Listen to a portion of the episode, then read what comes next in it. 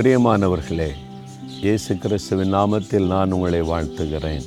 ஆண்டவர் உங்களோடு பேசுகிறார்ல இன்றைக்கு கூட ஒரு முக்கியமான காரியத்தை உங்களை நமக்கு சொல்லிக் கொடுக்க விரும்புகிறார்.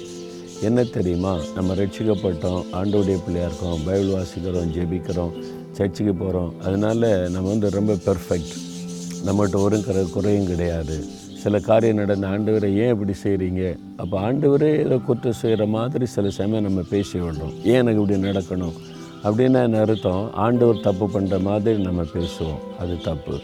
நம்மளை தான் ஆராய்ஞ்சு பார்க்கணும். வேறு புஸ்தகத்தில் தாவிது என்ற ஒரு ராஜா ஒரு பக்கம் தீர்க்கதரிசி இன்னொரு பக்கம் ராஜா நல்ல ஒரு தெய்வ மனிதர். கத்தர் சாட்சி கொடுக்கிறாரு.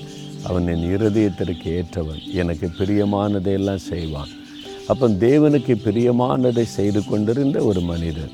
அவர் என்ன ஜெபிக்கிறார் பாருங்களேன். நூற்றி முப்பத்தி ஒன்பதாம் சங்கீதம் இருபத்தி நாலாம் வசனத்தில் தேவனே வேதனை உண்டாக்கும் வழி என்னிடத்தில் உண்டோ? என்று பார்த்து நித்திய வழியிலே என்னை நடத்தும் உம்மை வேதனை உண்டாக்குகிற வழி என்னிடத்தில் உண்டோ? என்று என்னை பார்த்து என்னை நித்திய வழியிலே நடத்தும். பார்த்தீங்களா?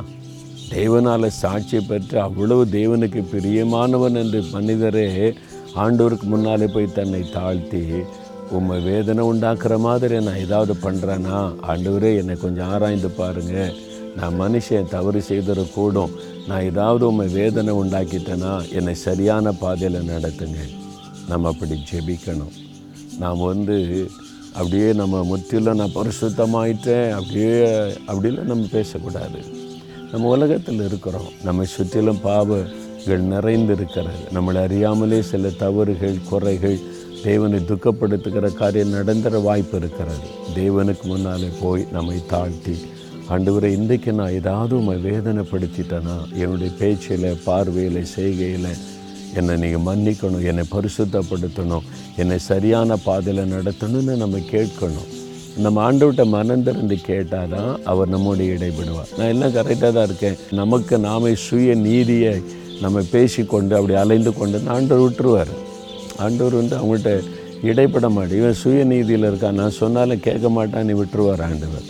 ஆனால் தாவீது தன் இருதயத்தை தாழ்த்தி ஆண்டவரே எதிலாவது நம்ம வேதனைப்படுத்துகிற நான் பாருங்கன்னு சொல்கிறார் நம்ம என்றைக்கும் அப்படி தான் இருக்கணும்.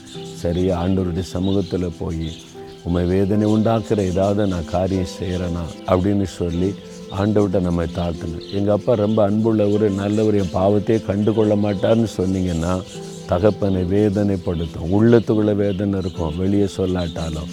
ஒரு நாள் வரும்போது எல்லாத்தையும் சொல்லி காமிக்கிற சூழ்நிலை வரும். அதனால்தான் நம்ம அன்றன்றைக்கு தேவனுக்கு முன்னால் போய் உங்களை நான் வேதனைப்படுத்தி இருந்தால் என்னை மன்னிங்க. வேதனைப்படுத்துகிற காரியத்தை என்னை விட்டு நீ ஜெபம் பண்ணி சரிப்படுத்தி கொள்ளணும். இல்லது நியாய விசாரிப்பு நாளில் நீ என்னை எவ்வளோ துக்கப்படுத்தி இருக்கிற மகனேன்னு எல்லாத்தையும் ஆண்டவர் சொல்லுவார். அன்றைக்கி நம்ம மறுக்க முடியாது. அதனால் தேவனுக்கு முன்னால் நம்ம தாழ்த்தணும். ஆண்டவரே வேதனை உண்டாக்க வழியான்ட்டு ஏதாவது இருக்குதா? என்னை ஆராய்ந்து பாருங்கள் ஜெபிப்போமா? தகப்பனே உங்களுடைய சமூகத்தில் வந்து நிற்கிறோப்பா உங்களுடைய பிள்ளைகளாக நாங்கள் வந்திருக்கிறோம். உங்களுடைய உள்ளத்தை வேதனைப்படுத்துகிற மாதிரி ஏதாவது நான் செய்திருந்தா பேசியிருந்தா பார்த்துருந்தா நடந்திருந்தா என்னை நீங்கள் மன்னிக்கணும். உங்களை நான் வேதனைப்படுத்தக்கூடாது. என் இருதயத்தை ஆராய்ந்து பாருங்கள் நான் சரியாக இருக்கிற மாதிரி எனக்கு தெரியுது. ஆனால் உங்களுக்கு தான் தெரியும். உங்களை நான் வேதனைப்படுத்துகிற காரியம் இருந்தால் என்னை உணர்த்தி சரியான பாதையில் நடத்த என்னை ஒப்பு கொடுக்குறப்பா இயேசுவின் நாமத்தில். ஆமேன் ஆமேன்.